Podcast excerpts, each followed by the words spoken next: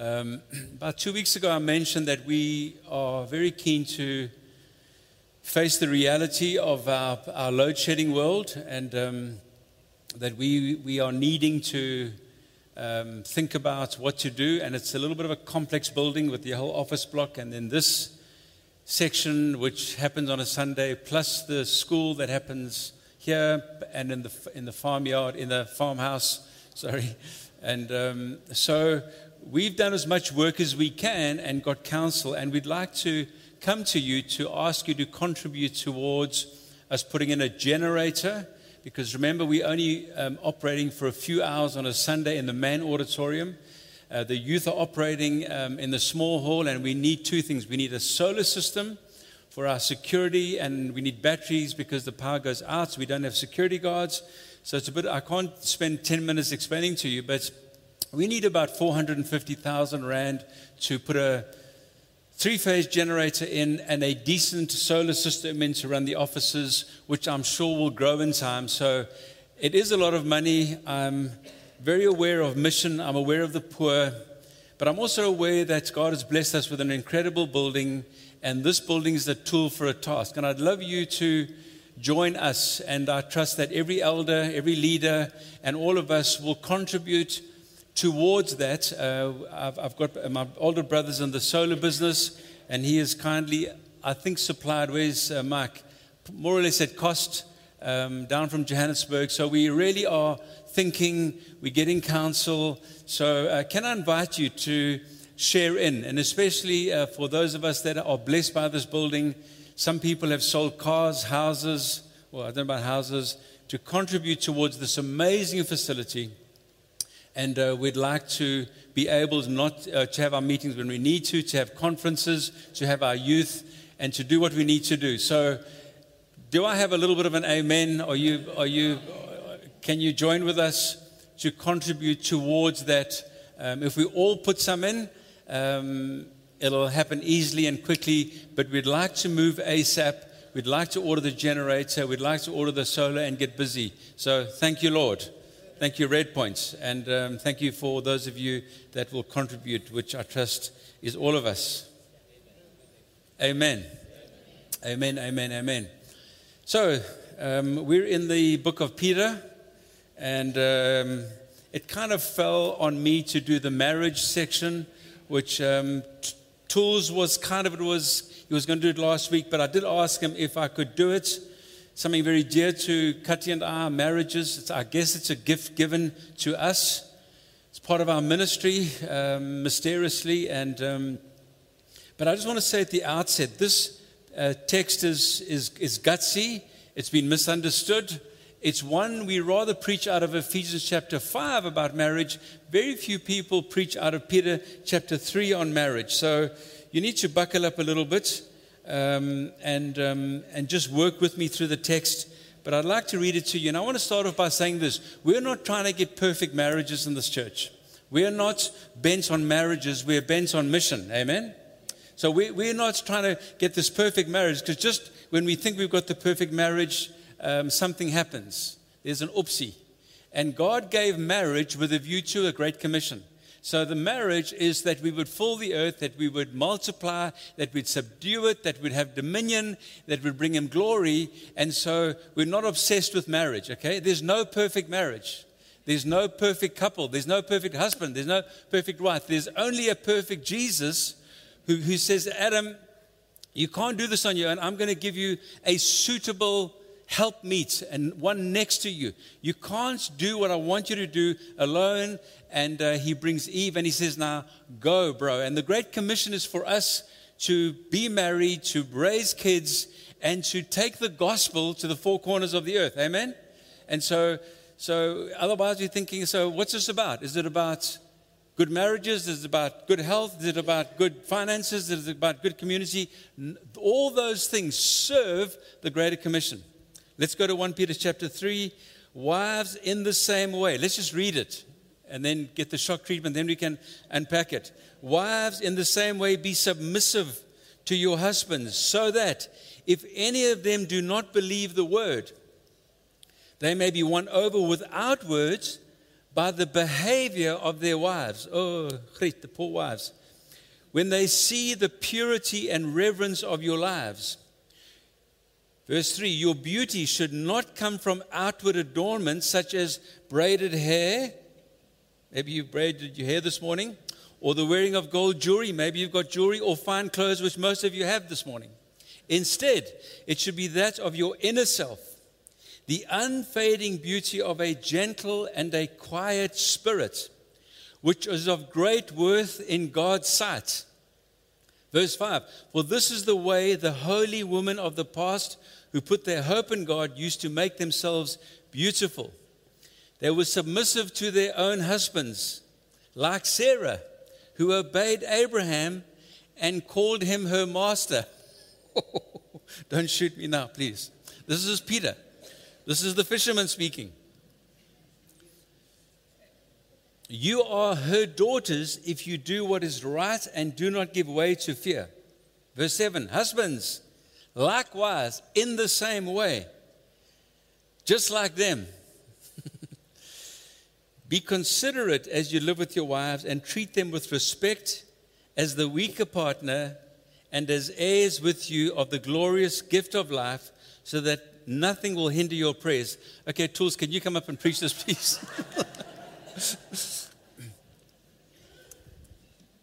you cannot understand this text you will fight with it, you will argue with it. The culture hates this text. America and England and the Western world and Hollywood and the media and TV hate this text. Unless the Spirit explains it to you, you will fight with it. And unless the Spirit softens you and teaches husbands and wives, we won't understand it. So when it says wives in the same way, I don't have time because of we under load shedding pressure, but in the same way, what's gone before is submission to rulers and authorities. Submit yourselves to the Lord for, um, to the, uh, for the Lord's sake to every authority instituted, whether to kings or governors. So he, he's built his case previously, which Tool spoke about last week and the guys the week before. Whether to kings or governors, doing good, live as servants of God, respect everyone, fear God, slaves, submit to your masters. And people hate that. Well, Paul said, I'm a slave. Paul said, I'm a slave of Jesus. I'm imprisoned. I get beaten for Jesus.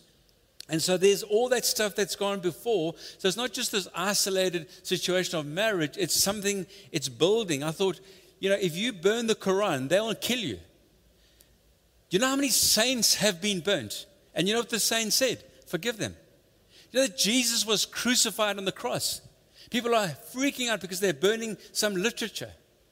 I'm thinking saints have been burned. Jesus was crucified. We are a different people. We're a people not here for what's my privilege, what's, what's in Red Point for me. No, I'm here to sacrifice. I'm here to be married, which we have been for 35 years today. Um, I'm here not for myself. I'm here to, to present Kati I'm here to serve Him. I'm here to lay down my life. And so, all that He bore our sins in, in, in the light of this, in the same way, be submissive to your husbands. And so, we're not into marriage therapy. We want robust, strong marriages so we can advance the gospel. So that if any of them don't believe, so this there's quite a, a, lot of theologians say this is to wives. Peter uh, wrote to the Roman people, to the scattered church. It was a circular letter with go around. And so some of them had unbelieving husbands, and some of them had believing husbands. So he says, so that if any of them do not believe the word, they may be won over without words, but by the behavior of their wives. And so he's writing to countless scattered Christians who've got Jewish husbands who are Jews, who've got Greek husbands who have their own gods, who, who serve different gods. He's, he's writing, and he's also writing to, to the churches who are married and both husband and wife are believers, okay? And so he's, he's addressing both believing uh, with wives who have believing and unbelieving husbands. But he is giving special attention to wives who have unbelieving husbands. You could even have a husband who's a so called Christian. You can have a husband that says, I'm a Christian, I was baptized or christened. But he doesn't go to church, he doesn't believe the word, he behaves terribly, but he thinks he's a Christian. Maybe there somewhere. Don't believe in church. Don't believe in bringing up the kids in the way of the Lord. Say, you bring up the kids. You're responsible for the kids. And so he said, and, that, and, and, and Peter says, submit to them. Thinking, are you crazy? Submit to them. It's hard enough to submit to a godly man. How do you submit to an ungodly man? That they may be won over without words. Shh. Stop talking. Words, Peter is saying in this context, is not going to win them over. They don't believe the word of God, and they ain't, ain't going to believe your word. Your word is not going to win them over to faith.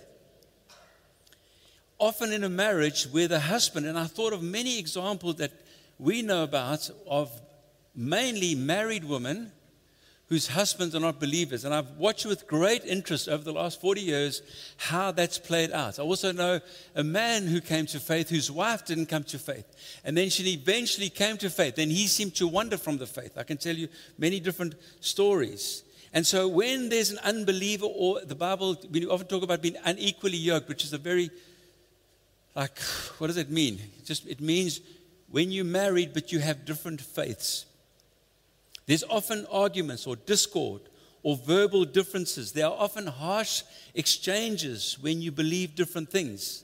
Unkind things can be said. There can be nagging. There can be threats.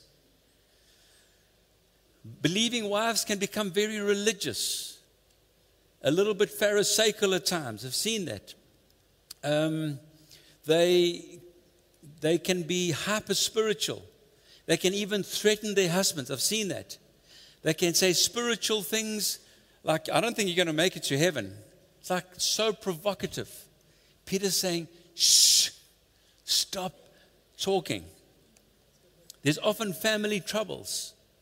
The children begin to rebel. They see a division between mom and dad. Actually, sometimes that division, that discord, those arguments cause the kids never to want to go to church. They said, Well, we saw our mom and dad fight over spiritual things. We're not interested. We're not going near church. We're just going to live our lives in suburban bubble. Sometimes the wives, in this case, can blame the family troubles, the children problems on the lack of faith. If you would pray, if you would come to church, husband, we wouldn't have all this trouble. And so Peter is saying, stop it. You're not going to win him over. But he is watching but they may be won over without words, but by the behavior of their wives. This is the tough text. This is, this is the proper text, amen? This is not a sugar, happy, clappy text. This is a real, gutsy text. He, he's going he's gonna watch how you behave. and when they see the, um, the purity and reverence of your lives, they're going to think, oh my. They will not be won over by what you say. That's what Peter is saying to these wives. But how you behave is going to win him over. Unbelieving husbands, I've noticed this. Observe, scrutinize their believing wives with great intensity. But when they see the purity and reverence they're not worried about their own reverence. They don't worry about what they do. They don't worry about the fact that they swear or drink or do whatever. But if their wives gossip, they say, You see, you're a Christian. But why are you gossiping? And technically, they're right. You're a Christian and you have all these things you're saying. But why do you spend so much money? Why are you? You see, husbands have a natural instinct that they want their wives to submit to them. And, and he's saying, Well, you're the super spiritual Christian. Why are you so disagreeable? Why do you withhold yourself from me? They release themselves from living godly lives, but they're very happy to scrutinize their wives. This is a difficult thing for wives submission to husband. It's a difficult thing for a wife to submit to any man. It's very difficult for any person to come under authority. husbands, I know godly husbands, pastors, apostles, who are very difficult men to submit to. hey, Kati. They make mistakes. They are human. They have strengths, amazing, and they have indifferences and they have weaknesses. Now, if you just live in your strengths, good and well, but then the wife begins to say, Why must I submit to this man? They may repeat wrong decisions. And Peter's saying, Well, I must submit to him if he keeps on making wrong financial decisions. We are rebellious by nature. All of us. All of us carry a measure of rebellion. We rebel against our government. We rebel, rebel against our teachers. We rebel against our pastors. We rebel against our governments. Amen. We have a bias to say yes, but. We got it from our forefathers. But these are some scriptures on submission. And by the way, the moment a husband says to a wife, You submit to me, he is placing himself under great heavenly scrutiny because the Bible says, okay, she'll submit to you, but now you must submit to me. And so the moment I make an injunction on cutting, the Lord's saying, good and well, Nick, I see you know the scriptures well, but I'm going to test you on your submission to me, your love of me. My wife doesn't love me. She's interested in other things, but do you love me? And so it's like a cascading chain. And um, she breaks it, but God says, no, she's broken it because perhaps you've broken it. Submit to God, Job 22 says, and be at peace with him. You see, if a woman submits to her husband, she's placing her marriage into the hands of God. There are difficulties, he drinks a lot, he's, he's, he's angry, he's, I don't know what he's doing with certain things in business, but out of reverence for you, I will submit to your word, and I'm asking you, God, to intervene on my behalf in my marriage. Submit to God and be at peace with Him. In this way, prosperity will come to you. In my marriage, Lord, would you prosper me as I submit to my husband? Would you save him? I'm not going to talk but I'm going to submit. I'm going to do what you ask me to do. But my people, Psalm 81, would not listen to me. Israel would not submit to me. Yeah, all the men are saying, Yeah, submit to me, woman. God's saying, You, Jewish man, shh, you're not submitting to me. That does not give the wife the right to say, because my husband doesn't submit, because they don't believe the word in this case, that she can't submit. The sinful mind is hostile to God. It does not submit to God. It doesn't know how to. It cannot. Submit to one another out of reverence for Christ. As the church submits to Christ, so wives should submit to their husbands. So the elders of this church, they, their job is to submit the church and their lives to Christ. And the elders' marriages should be in order because actually that's what the qualification. And their wives should submit to them as they submit to God, to Jesus. Are you still with me? To be submissive, I won't try to speak the Greek word, it's got a lot of letters. It means being under authority. It does not mean, submission does not mean putting your husband in the place of Christ. It does not mean that the wife cannot think for herself. It does not mean that she must not seek to influence or help or even assist in changing her husband's mind. It does not mean that she must obey her husband to do something sinful or contrary to what Scripture says. I want you to watch this movie with me. I'm not watching it. I want you to, to, to invoice this person because you're running a business together, but it's wrong. I'm not going to invoice him. I'm not submitting to you on that. I'm submitting to God. And so you can't force a wife to do something that, that is ungodly or unbiblical. Do I have an amen from the front row? Submission has nothing to do with lesser intelligence, lesser ability, lesser gifting, diminished gifting, inferior skill, lesser knowledge. Less, it's got nothing to do with that. In fact, wives may often have more ability, more knowledge, more wisdom than her husband in areas that the Lord said, Listen, Adam, I want you to, I want you to subdue this, I want you to fill it. I'm going to give you somebody because you can't do it alone. And together you're going to do it. It's not an issue of authority. There is authority, there is a structure, but the idea of marriage is not authority and submission. That's just like because the ladies in that time were going a little bit crazy, which I'll get to in a moment, the theologians think. It does not change the equality of salvation, the strength of forgiveness, the regeneration or justification of man and woman, all the same. Status and standing before Christ is not affected whether one is male or female. So, what is biblical submission? It's a matter of godly order rather than being superior or inferior. Father, Son, Holy Spirit is your best example. Not my will be done, says the Son of God, who is God. He says, Not my will be done. He submits to his Father, but your will be done. The third person, or the Holy Spirit of the Trinity, the Father and the Son sent him. I have not come on my own. I have not come to speak of my own, but I have been sent, and I will speak what I am told to. So they're in mutual submission to one another. The, the, um, the Father says of Jesus, He is my glory that all things have been given to him. And so the Father is honoring the Son. The Spirit is here this morning, hovering, brooding, changing, renewing, teaching, breaking my hard heart, saying, Actually, Nick, you've got daddy issues. You've got schoolboy issues. You've got sibling issues. I need to help you. So the Spirit is the one here in this room helping my marriage, helping me. The problem in my marriage is not my wife, it's me because I've got like, I, need to be first. I need to make more money than my brother or my sister or my neighbor.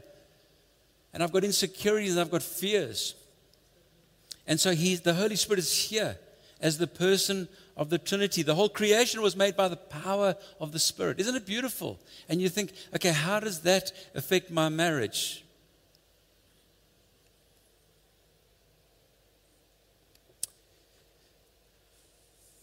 There's the pattern of Scripture that God ordains. I want you to realize that the head of every man is Christ. The head of man is Christ.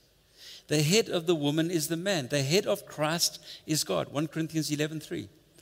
Don't break the lineage, the, the blessing, the, the waterfall. It goes shh, the, the waterfall of blessing into the children. The moment one breaks that, Jesus rebelled. The Satan, Satan, Satan came and said, Jesus, break it, break the, the, the pattern, break the blessing. He said, I'm not. He said, make, the, make just turn that bread into that stone into bread. Just worship me. You see all these nations, just just pay homage to me. Just kneel, just a little, a little curtsy to me. Just all, that's all you have to do. That's all you have to do. He said, I'm not doing it. I'm looking for the blessing of my Father in my marriage, cascading down to my children, to a thousand generations. Amen. And so, wives, I want to encourage you. She recognizes that God given authority of the husband. She submits to God by submitting to her husband. The essence of marriage is not one of headship, authority, commands, and submission. The heart of marriage is partnership. I mean, I don't think I've ever said to, and most guys want to talk about their marriage. I don't talk about my marriage or my wife. But I don't think we've ever said, you know, like you submit to me. You know, um, you must be quiet. Maybe I've said that. I don't know. Don't think so. We, we, that's not the hearts where we, where we hit each other with Scripture. But that is the Scripture that the Spirit gave through this man, Peter, 2,000 years ago, and it still stands today. In the raging culture that says, that is hate speech. How dare you tell me to submit to my husband? The heart of marriage is ruling and reigning together. It's filling the earth together. It's subduing together. It's making decisions together. It's harmony. It's different instruments with the same symphony or song. It's mutual respect and understanding. The heart of marriage is to change the world. It's not to see whether we can survive this thing. We've long, we've long, we don't speak about surviving in our marriage. We're saying, how can God use us to change the world? Somebody with Glenridge's birthday last weekend, we were there for 40 years. Somebody came to me and said, I just want to thank you for one thing. I said, What is that? He said, For staying together with your friends for 40 years. I said, That's what my job is to do, is to stay together for 40 years. Amen through the thick and thin. We want to change the world together. Young person said, We want what you guys had. I said, It's going to cost you. He said, I'm prepared to pay. I said, Are you? It's going to cost you when you have to forgive each other. It's going to cost you when you have to go to prayer meetings. It's going to cost you and going to come cheaply. It's going to cost you everything. People just drifting around now, drifting from marriage to marriage, church to church, community to community, leadership team to leadership team, freeing themselves. I'm not free. I got to submit to you. Amen because I'm wanting the blessing. I'm wanting the waterfall. But where there are strong issues of contention and differences, and agreement cannot be reached, yes, the husband needs to take leadership. You may have discussed it for two months. You think, we, you know, could be a car, it could be a house, it could be a job. It, I don't know what, it could be another child. You, you, you may have to wrestle, but you, you can't reach consensus. I would say that the husband, the wife needs to submit to the husband.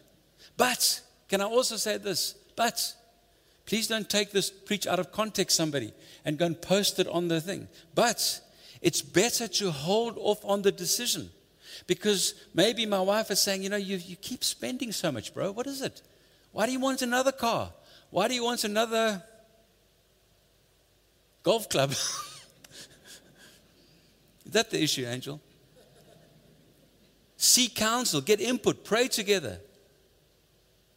Don't worry, wife. God is the head of your husband. And if you've counseled him, my, my angel, darling, sweetie pie, I, I, don't think it's a good idea. So God says, Adam, I've, I've sent you Eve. She's, your, she's going to counsel. You. She's going to. But that doesn't put the wife equal to. Because when there's equality, and then what happens? We, we've disagreed. So what happens is if we, if there's, in, in, in a, we, we, we're the same. I'm saved, he's saved. Who does he think he is? What happens? You know what's going to happen? You're going to, you're going to have a truce and you're going to split. Marriage after marriage after marriage after marriage, we're incompatible. No, I'm incompatible with Jesus. He is my rock of offense. Jesus offends me, but he saves me. Amen? So I yield to him. He says, I want you to give up your business. I'm thinking, what to give up my business? This is what this is what I'm all about, being successful. Give it up. I want to bless you. And so, so what we do is we I'm fighting here. We yield. Jesus yielded his body. For who? For us.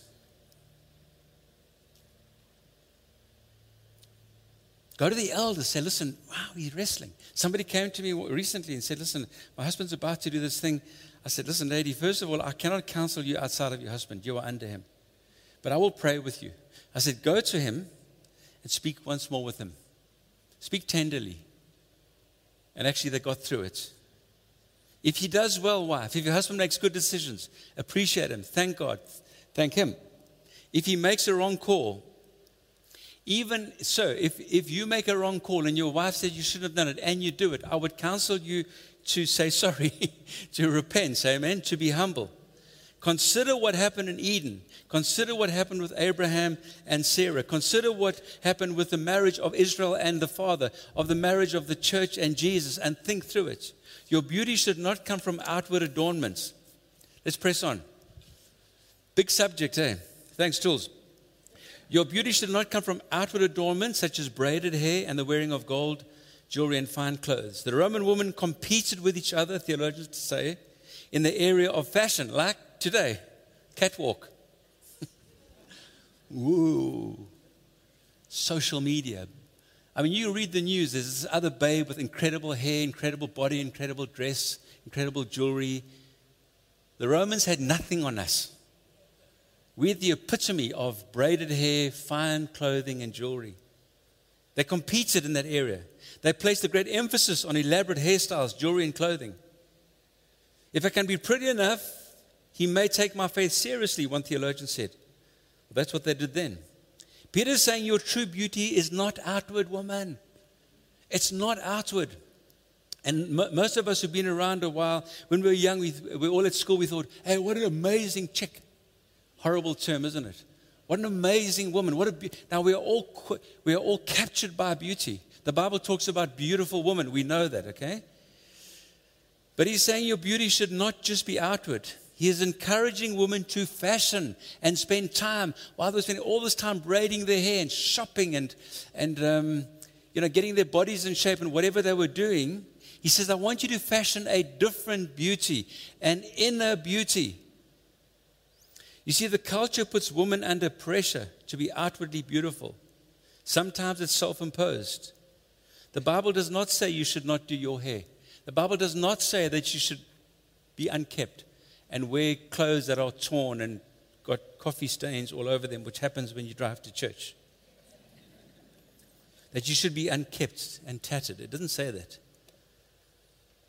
Instead, it should be that of your inner self. Here it comes the unfading beauty. This is so countercultural. I've got a daughter who's 28. She's in the middle of culture. We, we, we talk. It's so important that I help her as her father to say, You are the, the true beauty is not outward, it's inward. And actually, you don't want to draw a man by your outer beauty because the day it fades is the day he fades. Bye bye, baby. I found another one. But the, and he's looking for all godly men, even ungodly men, are looking for the inner beauty, that unfading beauty of a gentle and a quiet spirit, which is of great worth for God's sight. I wrote down here the bulls are for our ladies. I was here yesterday at the, am I 60? Yeah, I'm 60. I was at the 60s and overs tea, and there were three ladies that I had. Um, I just, there was Daisy who made me a cup of tea, a beautiful cup of tea by a beautiful lady called Daisy. Where are you, Daisy? Are you here?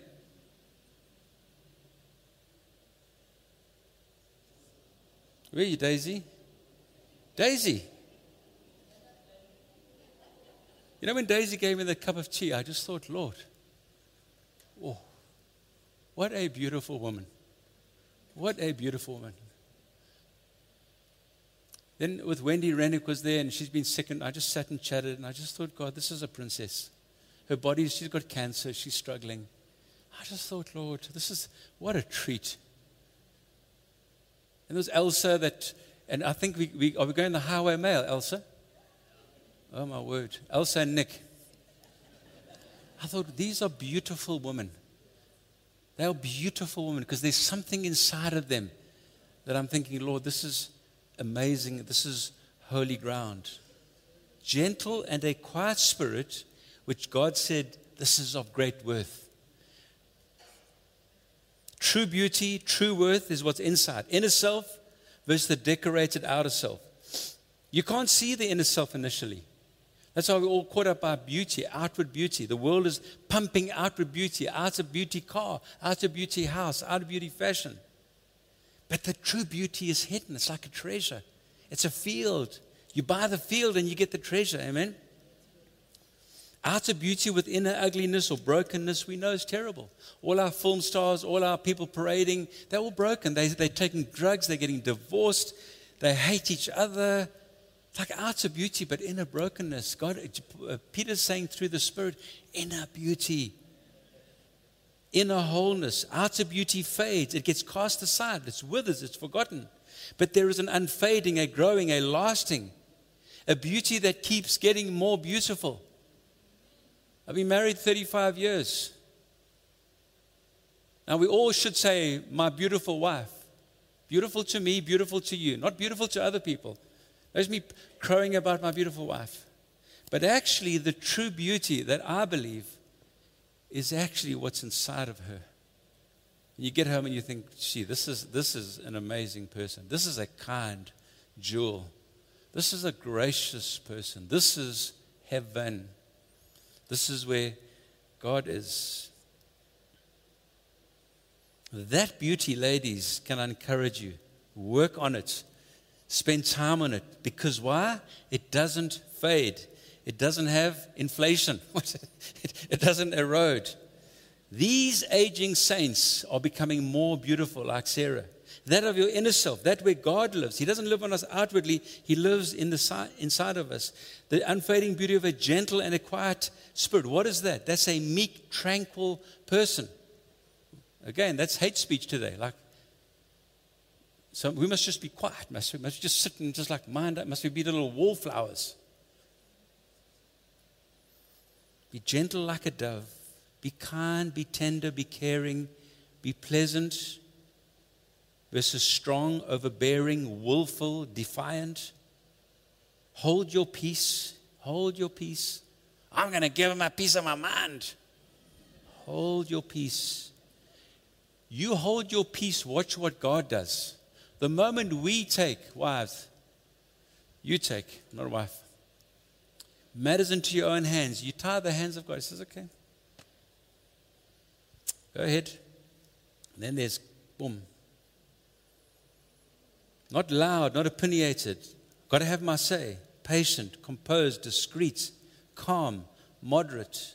Charm is deceptive and beauty is fleeting. But a woman who fears the Lord is to be praised. Lord, I fear you. I got things to say. I was brought up tough, but I'm going to hold my peace. Lord, into your hands I place my husband. and the Lord says, I got him. And then the Lord takes us on a journey. He says, Come, son, we're going to go for a walk. And He takes us on a journey. And He breaks our little hard hearts. Is that, is that okay? The woman folly is loud. She is undisciplined and without knowledge. This quiet and gentle spirit is of great worth in God's sight. God sees it as worthy, He sees it as valuable. He is drawn to this woman. This is the best part of this preach, if I can say. God, the Spirit, Lord, fill me with your Spirit. God is drawn to this woman.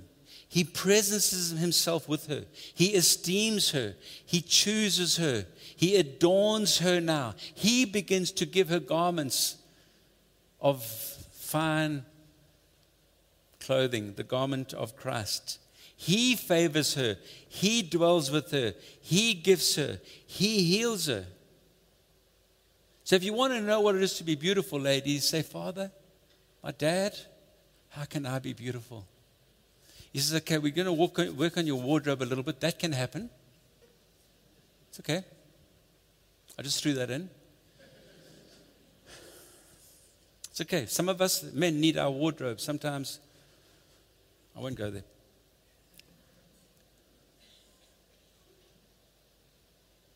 Ask your dad, my father, I want you to make me beautiful. Look on the inside of me. Lord, help me. Everyone's looking on the outside. Lord, look on the inside. You may find the scripture discouraging, lady, and I want to help you this morning. You may have had tough life circumstances. You might be a young girl here and you think, if you knew what I've done, God knows. God still loves you. You may have caused your marriage to break up. You may be a, a lovely Christian and you carry the guilt of it. Life circumstances, you may have, been, may have been influenced by your parents. You may have personal and deep insecurities and say, I can't do this.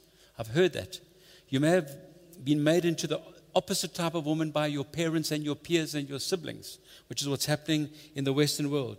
You may be loud, you may not be gentle. Say, I was born loud. I've got a big voice. I've been told be assertive. The Me Too movement. I'm combative. I was born combative. Now you want me to be gentle and meek. Can't do it. You may be very sharp with your tongue. You may be quick. And saying, I was just born with a witty tongue. So I can chop him down in two ticks. You've had to, maybe you had to fight for yourself. Maybe you had to shout to be heard. Perhaps you came from an abusive home. The mother was treated like a doormat. You said, that ain't going to happen to me. Maybe your mother was abused by your father. Maybe you were abused by your father. Maybe a male figure brings like angst out of you and fear out of you. I got that. You want to protect yourself. You may be disappointed about your looks, your appearance. You may be sad about the state of your soul your appearance. You may be bullied at school, mocked, I don't know. You may love to dress up. A lot of girls do, have hairdos. That's okay. I'm not saying you've got to be dowdy and dull. Not saying that. We're saying there is a beauty that God is wanting to put in us. God will not reject you, disqualify you. He wants to take you on a journey. Verse 5. Maybe I can share this. Um, I had the privilege of writing a, a, a um, note to my wife last night. And um, we've been a bit busy, and so we, and so I sat at the dining room table last night at about nine, and it took me, and, and, and I'm sure Katie won't like to hear this, but it took me about two minutes to write her two pages of a love letter. What is that? I said, Lord, this is ridiculously easy. Sometimes when I got a speech, I can spend two hours. This took me two minutes. What is that? There's a river that flows. It just, just flows. I, I actually said words fail me. So I'll try and, and, and write to you how precious you are. What a jewel you are to me. Submit. No, no, no. You, you are a gift of gifts. You are the present from the Father. And I want to bless you. That's marriage, brothers and sisters. That's, that's the heart of this. For this is the way the holy women of the past put their hope in God. They used to make themselves beautiful. This is how they did this. They were submissive to their own husbands, like Sarah, who obeyed Abraham and called him her master. You are daughters if you do what is right and do not give way to fear. You see, we can, we can laugh at that. Oh, so, so flipping old, bro. That's like three, three and a half thousand years ago. You see that woman, Sarah? She's an amazing woman. Actually, that thing is when she calls her master is a thing of humor where she laughs. She just she laughs. She says as if as if I will bear in my old age and my master, my Lord. She's it's a humorous thing. She she wasn't. You, you don't have to call your husband Lord and Master. That is not it. It was a humorous thing. But and she's she's but but she produced Isaac.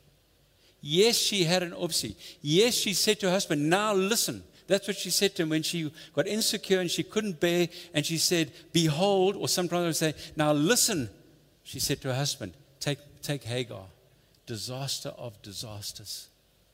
But she says, I yield once again. This woman left her family, her land, her people, her sisters, her mother, and she said, I will go with you. Because through her beauty, through her submission, she produced Isaac who was a forerunner to Jesus. And I don't know what happened when, when the husband Abraham said, The boy and me are going up to the mountain to sacrifice.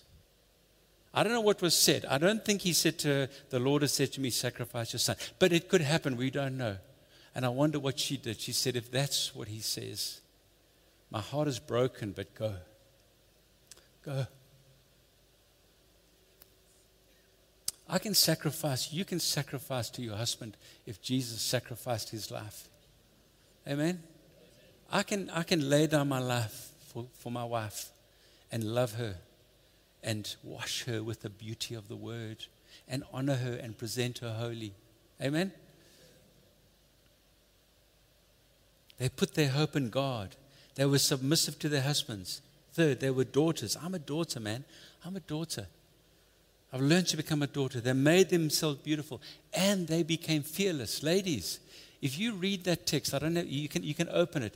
And it ends up they were fearless. They, they didn't fear. They didn't fear man's opinion. They didn't fear what somebody said about you. They didn't fear the opinions of people. They became fearless because they submitted to God.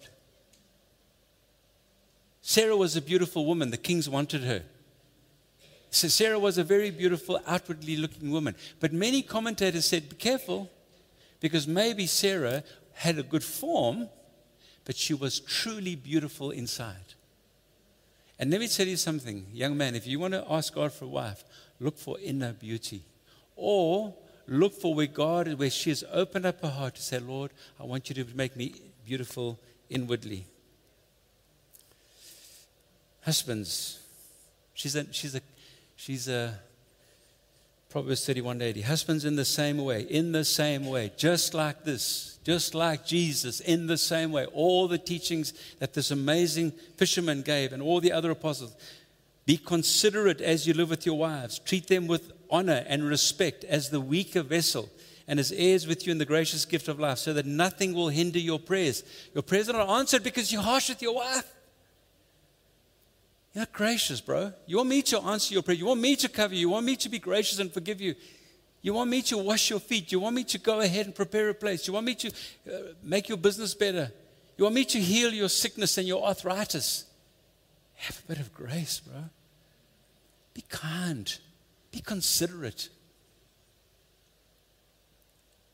Know what a woman is. Likewise, now this is your side. Live with them. Don't live apart from them. Be considerate. Did you think about them? Treat them with honor and respect. Treat them with uh, most some commentaries, uh, commentaries say with knowledge and with insight and with understanding. So, in other words, know who, what woman is. Do you know what a woman is? They can't define it now in America. What's a woman? I don't know. X, X, X, Y. No, no, no, don't go there. It's gender. Do you know what a woman is? Do you know the beauty of a woman? Know what woman is. Know how God created them. Know what marriage is. Know who she is, you, who you've married, or who you, who you will marry. Know your wife. My wife is different to my sisters. Sister, she is different to my mother. I married a very different girl. And at times I wanted to impose who my mother was and my sister was upon my wife. And God says, You're nuts. Be considerate. Treat her with dignity. Find out who she is. Honor her. Be considerate. Don't be inconsiderate. Respect her. What are her strengths? This, these are her strengths. What are her weaknesses? I saw my mother cry twice when her father died and a family issue. I saw Kati cry many times. I said, Why are you crying? What's wrong with you? We don't cry. No, she was a tender soul. She was a tender soul that God gave me. And she said, Son, I'm going to I'm gonna, I'm gonna teach you a different way. I'm still getting to know her her likes, her dislikes, her talents, her spirituality, her core, her soul, her heart, her emotions, her personhood, her womanhood, her body, her complexities, her struggles. Lay down your life for her. Wash her. Present her holy. Sometimes husbands want their wives to present them holy and their family holy. I've said that. Give them honor, respect them, esteem them, distinction, high regard. As the weaker partner, what does that mean? It mainly means physically. It can mean weaker to be deceived, some theologians would argue. It can be emotionally. But listen, sir, you don't have to carry a child in your womb who takes all your juices and all your emotions and all your chemicals, and you've got this other human being living inside of you. Fun one. And then this thing grows inside of you, takes all your supplements and everything and your mental stuff, and then it pops out, and then it just says, Give me more from you. And I mean, that is incredible what the women have to go through. Then there's all the emotions and there's the stuff, and then this thing who's this stupid thing that's won't leave me alone? Sorry.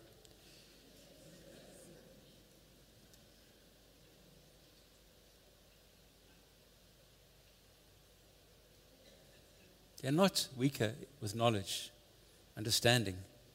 In fact, God says, you, you, wouldn't be able to do this, so I'll ask your wives to do it. They often have higher EQ, bigger capacity. They can take more pain. Hey, Francois, you don't have to give me an injection. Ah! Just pull it out, bro, the lady says. Husbands, if she's weak, the, car, the tire got flat the other day. I just thought if Kati was stuck on the side of the road, there's no ways she could have undone this jolly tire off this car. Physically weaker, but, but a giant in many ways. Amen? I can look at the front row. I think these ladies are giants. They are f- way ahead of us in some ways. They are co heirs. Husbands, cover them, care for them, fight for them, protect them in the same way. Three minutes left, Michael. I finish with this. A submitted, gentle, quiet, godly woman is gold. She will easily win her husband, saved or unsaved. He will be attracted to her and she will draw him to the Lord. Historically, women have been treated appallingly. Even today, many have been jailed on religious reasons, treated as slaves. Abused in the home, unloved, aborted in places like China. The women have just been, the girls have been butchered. It's a girl, take it out. If it's a boy, saying, saying are you crazy, guys?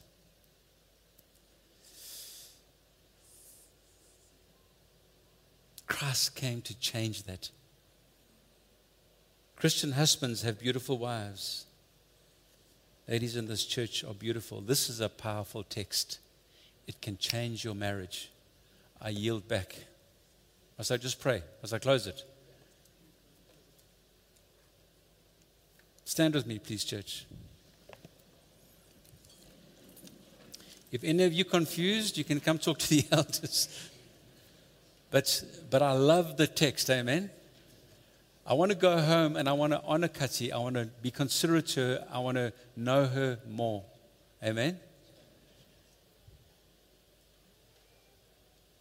And I can't repreach the sermon. Lord, Spirit of God, cloud upon the house we heard this morning. Come and bless our, our ladies, Lord. Bless our wives. Bless the girls in the church. Husbands, come raise your hands with me. Bring down the glory, husbands. Ladies, keep your hands down. Husbands, men, ask the Lord, Lord, come and dance upon the woman of the church. We, the husbands, the head of our wives, of our household, say, Here's your treasure, Lord. Here's your beloved. Here's your church, God. Bless us, Lord Jesus by putting your gold into our wives. Take out, Lord, the heartache and put in your Son Jesus and your Holy Spirit, is what I pray. Can you say amen with me?